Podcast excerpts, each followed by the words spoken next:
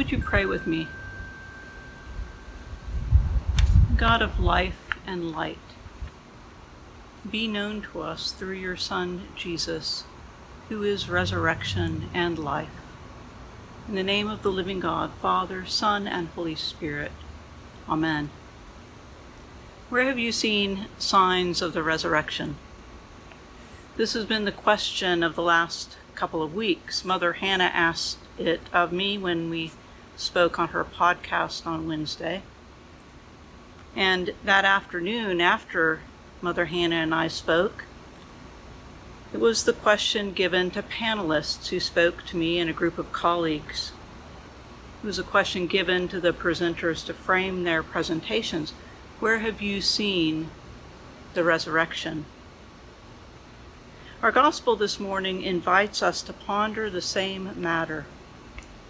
Jesus prays to the Father in the hearing of his disciples at the Last Supper, and lifts up the provision and the promise of eternal life. This is eternal life, he said, that those whom you have given me may know you, the only true God, and Jesus Christ whom you have sent.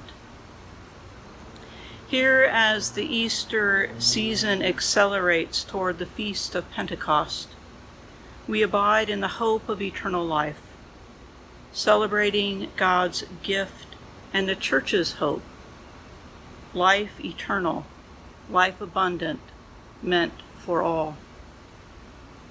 The Church invites us to enter into resurrection, not just as some distant promise, but the manifestation of God's glory and the redemption of human life here and now. Where have you seen signs of resurrection? This is a challenging question in the best of times, and you may have noticed that these are not the best of times.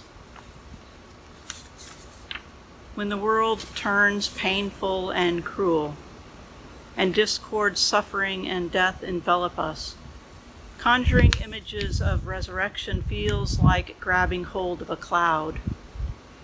We stretch our imagination and try to take hold of the joy, beauty, and hope that is life. But when we open our fingers, we find our hands empty.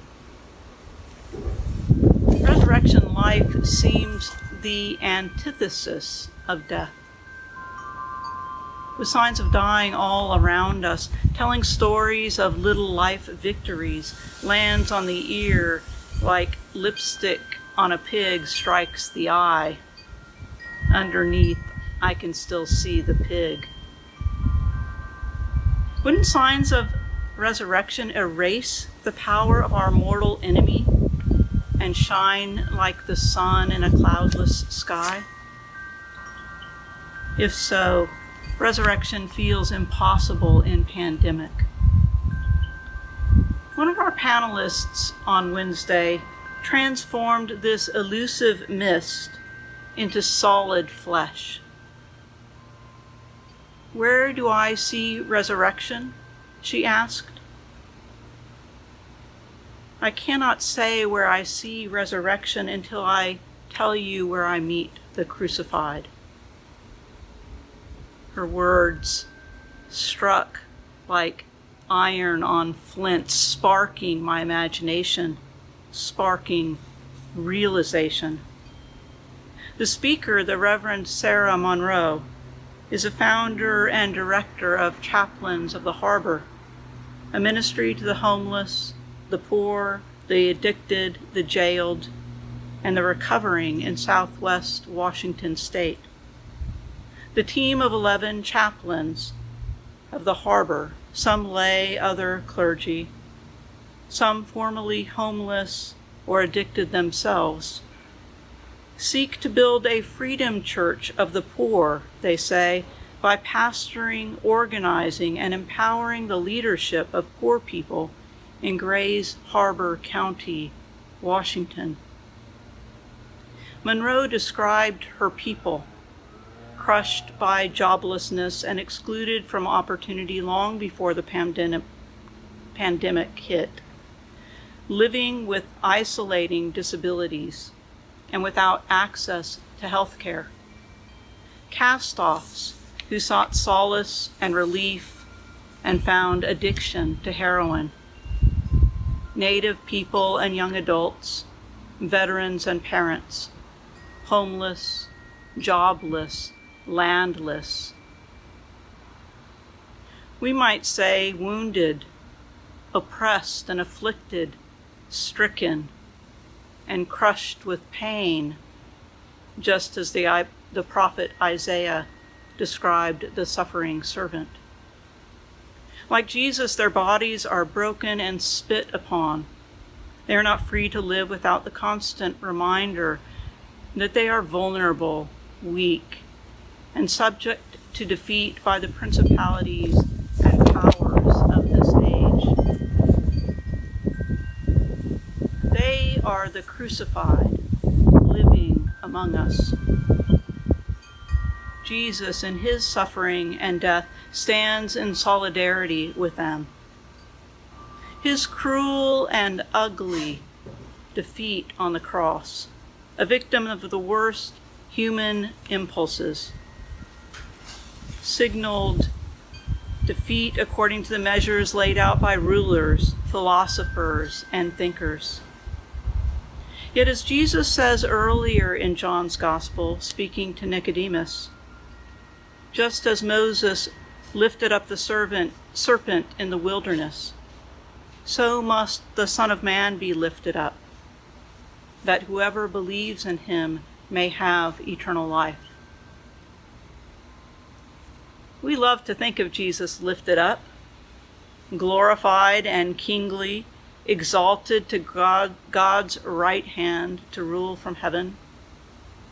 The one we love revealed God's glory most profoundly, however, in being lifted up to his death. The cross, whatever it demonstrates in human thinking, the cross marks God's victory. James Cone, the American theologian and voice of Black liberation theology, wrote, "The cross is a paradoxical religious symbol because it inverts the world's value system with the news that hope comes by way of defeat, that suffering and death do not have the last word, that the last shall be first and the first last." Sarah Monroe, the harbor chaplain, went on, telling how meeting the crucified prepared her for the moments revealing resurrection. An addict who got clean so that she can care for her infant. A former inmate who began farming to feed himself and his neighbors. The disenfranchised standing together to advocate before a judge for their own rights. Because their priest and chaplain had been present with them in their struggles and suffering, because she has advocated for them and with them, and invited them to serve one another in their times of need, she is also there to witness moments of new life, signs of resurrection. Like Jesus in the upper room, or at the fish camp on the shore of the Sea of Galilee, the resurrected can surprise us. Moments of profound life emerging out of the pain of death. We see signs of Christ's resurrection in our own lives, on our own streets, and in relationships and events and people. When we enter unflinchingly the grief, loss, and defeat that marks Christ's crucifixion. The challenge in recognizing resurrection arises from our rejection of death. We hear resurrection and we imagine life with beauty, peace, joy, and comfort, life without suffering, life without dying. We may even hear Jesus' words and conclude that that is the sort of eternal life Jesus offers. But he invites us to abide with him and listen and watch and walk with him more closely.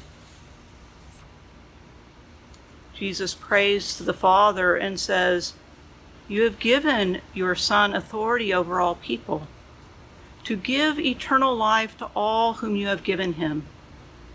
And this is eternal life, that they may know you, the only true God, and Jesus Christ, whom you have sent." Eternal life is knowing the true God. Eternal life is knowing and living with Jesus, who went willingly to death, who experienced suffering and defeat, and whom God raised from that death into new life. We cannot know Jesus without seeing the cross for what it is, the means of torture and a shameful death, and the ultimate sign of God's triumph over death. The life Jesus offers is life that only comes through death. We know him by his wounds. We know him through the wounded ones around us. We encounter his love by acknowledging our own woundedness and suffering. When we serve the crucified in this world, Jesus is glorified in us. These are not the best of times. If what we seek is the illusion that we can have life without death and freedom without cost. But if we seek Jesus, who offers eternal life, we need only ask God to open our eyes and our hearts and our hands to their suffering. With them and in them, God shows us signs of resurrection. The wounded are healed, and we are made whole. The oppressed are broken are brought to new life. Life raised from suffering and death. Life eternal, meant for you, for me, for all. In the name of God, Father, Son, and Holy Spirit. Amen.